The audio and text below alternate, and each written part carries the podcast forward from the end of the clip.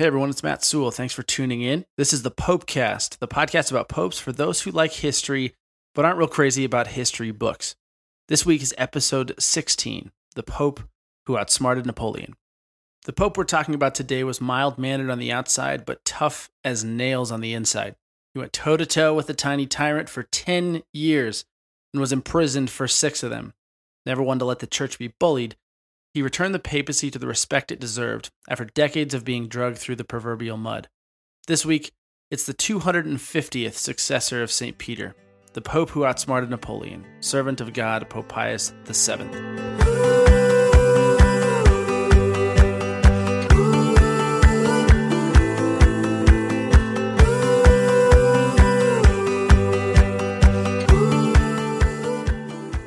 A quick note before we start this week Listeners of the Popecast will notice, of course, that we hardly go in chronological order from Peter to Francis.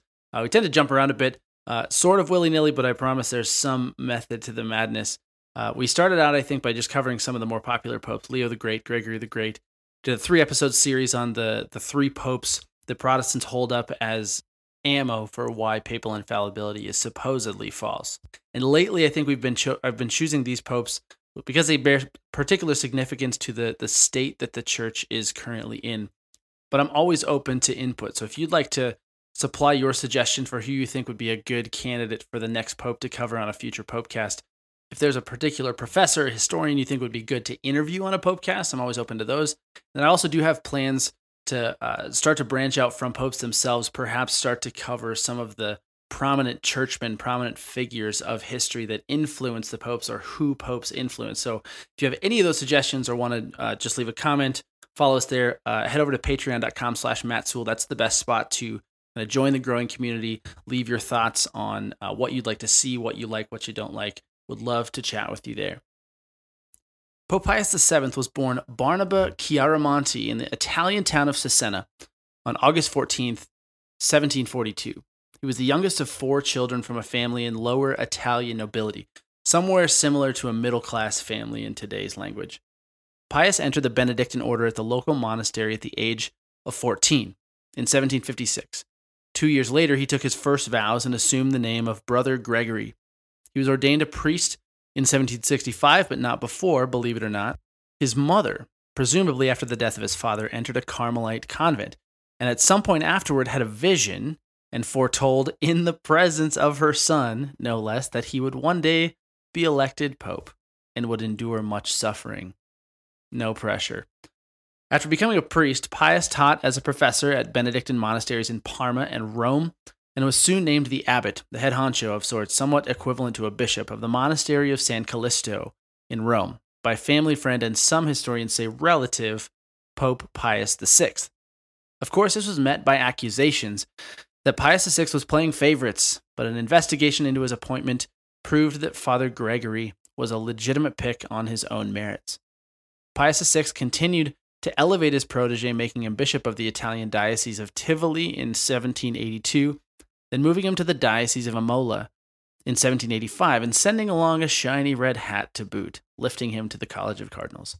He served there as Cardinal Chiaramonti until his papal election in 1800 even any mild history buff knows what was going on in Europe at the turn of the 19th century, right? The little corporal himself, Napoleon Bonaparte, was on the march through Europe, and in 1797, three years before Pius's election, invaded Italy and took Pius VI as prisoner, where he would eventually die. Thankfully, as Pius VII would write in a letter to the world's bishops, which I'll quote from again later, the timing of his predecessor's death was providential, to say the very least. Pius VII talks about the last years of the 1700s with relative horror. Cardinals expelled from their diocese, some imprisoned, some hunted for their lives, stripped of their possessions, and some even forced to cross icy waters in the middle of winter to avoid death. Should the Pope have died during those years, there was no hope of the Red Hats gathering to elect a successor. But alas, recounts Pius VII, quote, who would have dared at that time, with our affairs assailed and almost destroyed, to hope on the basis of human plans and help for what has actually happened by the special kindness of God. Before he died, Pius VI established the mode of holding the elections of his successors, and most of Italy was restored to peace. All arrangements were made for the cardinals to meet in Venice to vote under the protection of Francis, Apostolic King of Hungary, illustrious King of Bohemia, and Emperor elect of the Romans. Pius VII was elected in Venice in a secret conclave on March 14, 1800. And So began what's ended up being the sixth longest papacy in history, not counting that of St. Peter, at 23 years, 5 months, and 7 days. Given that the cardinals were more or less exiled, unbelievably but fitting with Pius's humble and monkish preference for living, Pius VII's coronation ceremony saw a paper mache tiara being placed on the new pope's head. The traditional bejeweled papal tiara, of course, had been seized by Napoleon. Suffice it to say, the changeover between Pius VI and Pius VII was a harrowing time in which the papacy was nearly lost. The full story is well worth telling, but is a story for another day.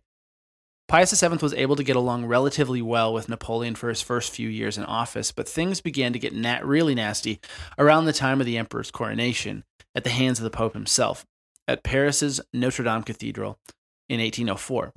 And here I'll give one large caveat. It's worth noting that the times in which Pius VII was forced to operate downright sucked. Napoleon, aside from naming himself quote unquote consul for life, would one moment honor the church as quote the only religion that can make a stable community happy and establish the foundations of good government, end quote, and then in the next moment declare Catholic clergy employees of the state so he could more easily control the church from the top. In short, Napoleon was a man of the world, lusting for power however he could get it, and he knew that playing nice with the church for a while could curry the favor of the 20 some million French Catholics whose hearts he would need to win in order to rule without constant uprising. So when I say that 1800 to 1804 was relatively calm, it really says something about the decade that followed. Thankfully for the church, Pius VII was no ordinary pope. On the outside, he appeared to be nothing more than a meek and holy monk.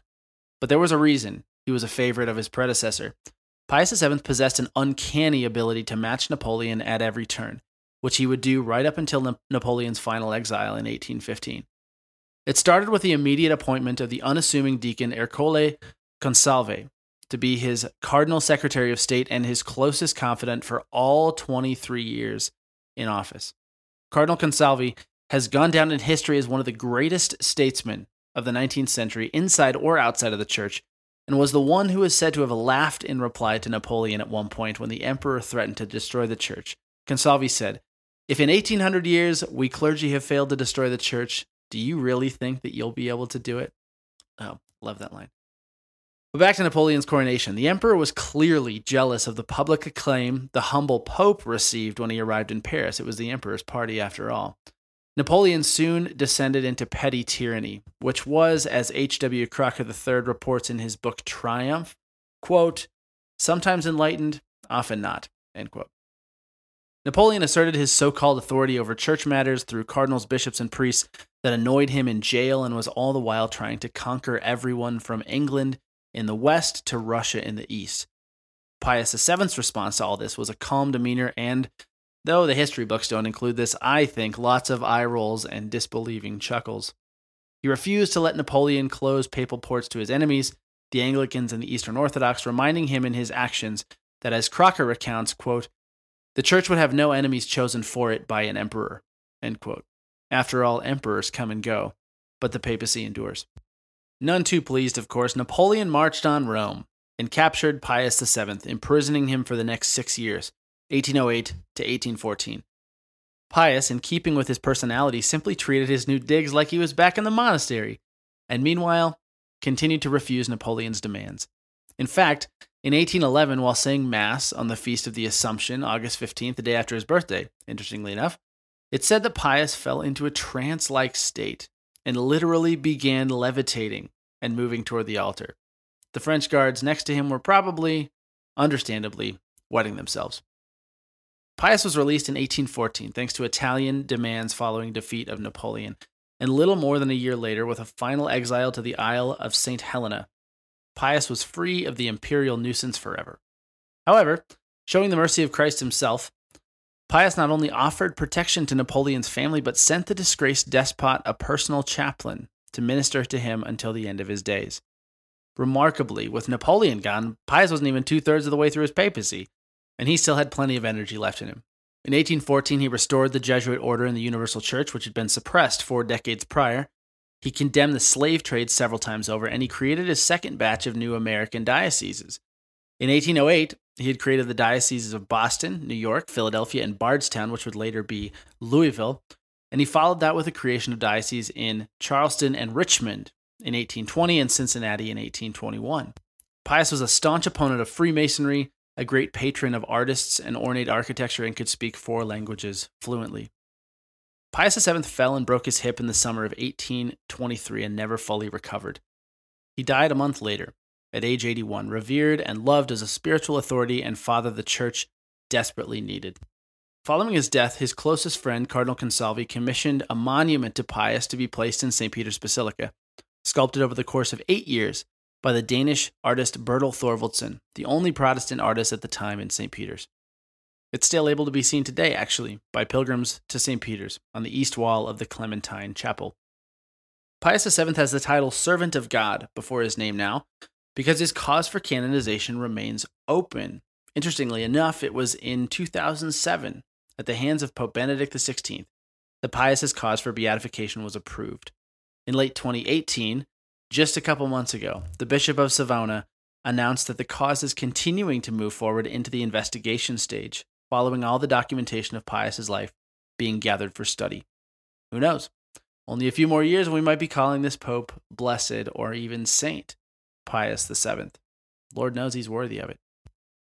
So, to close out our chapter on Pius VII, as we always do, we close this podcast whenever possible with a written passage from the episode's subject. In this case, totally unrelated to Pius VII's decade long spat with Napoleon, here's a segment from an encyclical letter we mentioned earlier, one that the Pope wrote to the world's bishops in 1800, entitled Diu Satis, translated on a return to gospel principles. Here's the line While you must care for the whole flock over which the Holy Spirit has placed you as bishop, the watchfulness, eagerness, and effort of your fatherly love and benevolence is demanded in particular by boys and young men. Christ, by example and statement, has particularly entrusted these to us. And the enemies of private property and states who are striving to confound all laws, divine and human, hope to effect their wicked plans chiefly by corrupting their young minds. For they are aware that the young are like soft wax and can easily be drawn in any direction, bent and molded, and that they firmly retain a form once they have received it and it has been hardened by advancing years. Then they will reject a different form. Hence the well worn proverb from Scripture A young man will not depart from his way, even when he has grown old. I chose that for this week given the times the Catholic Church and the wider world are currently facing. It should be no surprise, anybody who doesn't think so has been living under a rock, that the world faces a crisis of authentic masculinity, where men rise up to meet their God given duty and responsibility of defending the vulnerable, upholding the banner of truth, and dying for those to themselves and for others, for those they've sworn to protect. Just as it was in Pius VII's day, let us pray that bishops and priests not only give a good example of being holy men, but seek out and encourage the next generation of priests, bishops, and lay Catholics, and help form them from an early age to guide the church out of its most turbulent times. Well, that's it for this week. We just received John's question, one of our patrons, uh, on the dubia. So anybody who's uh, plugged in even a little bit to the Catholic world in the last couple years will know what that means. So we'll answer that question at the end of the next podcast here in a week or two. But if you're a new listener, an old listener, like what you hear, please, if you haven't already, please subscribe, rate, and review the podcast at iTunes or wherever you like to listen to podcasts. It's on Spotify, Stitcher, Podbean, all those places. Even a short review helps a great deal. Uh, please also tell your friends. The only way that uh, podcasts, in addition to being reviewed, are uh, heard by more people is if people share them. So we'd really love if you tell your friends, uh, hey, there's this great new, don't want to put words in your mouth, but hey, there's this great new podcast. It's only, you know, 10, 15 minutes an episode. Uh, but that ensures more folks just like you can find and learn about the popes of the church. Also, if you're enjoying the Popecast, I mentioned at the beginning, want to ensure we can keep turning these out, please visit patreon.com slash Matt Sewell. At the very least, if you don't want to become a patron, that's totally fine. Just follow us. You can join the community there, um, get some of the public posts. Uh, but for a buck or two an episode, you can get early access to each Popecast episode a day before they're released to everybody else, plus access to other sweet patron only benefits. Uh, I'm going to record an audiobook soon uh, audio encyclical, I guess technically, of Pope Pius VII's uh, whole document. It's a pretty short one, uh, but an audiobook for your enjoyment, for patrons' enjoyment. So that's patreon.com slash M-A-T-T-S-E-W-E-L-L, patreon.com slash Matt Sewell. And lastly, for more great papal content, uh, daily quotes, feast day bios, and then great lines about great saints by popes. So today was St. Thomas Aquinas for one example. Uh, follow us on Instagram, Twitter, Facebook at the Popecast. So that's it for this week. As we exit, let us ask, as we do every week, we cover a saintly pope for the intercession of our not quite sainted pontiff, but I think it's probably safe to ask for his prayers. We might also strive to live a life of humble and heroic, quiet virtue and defend those who most need it. So, Pope Pius, seventh servant of God, pray for us. Until next time.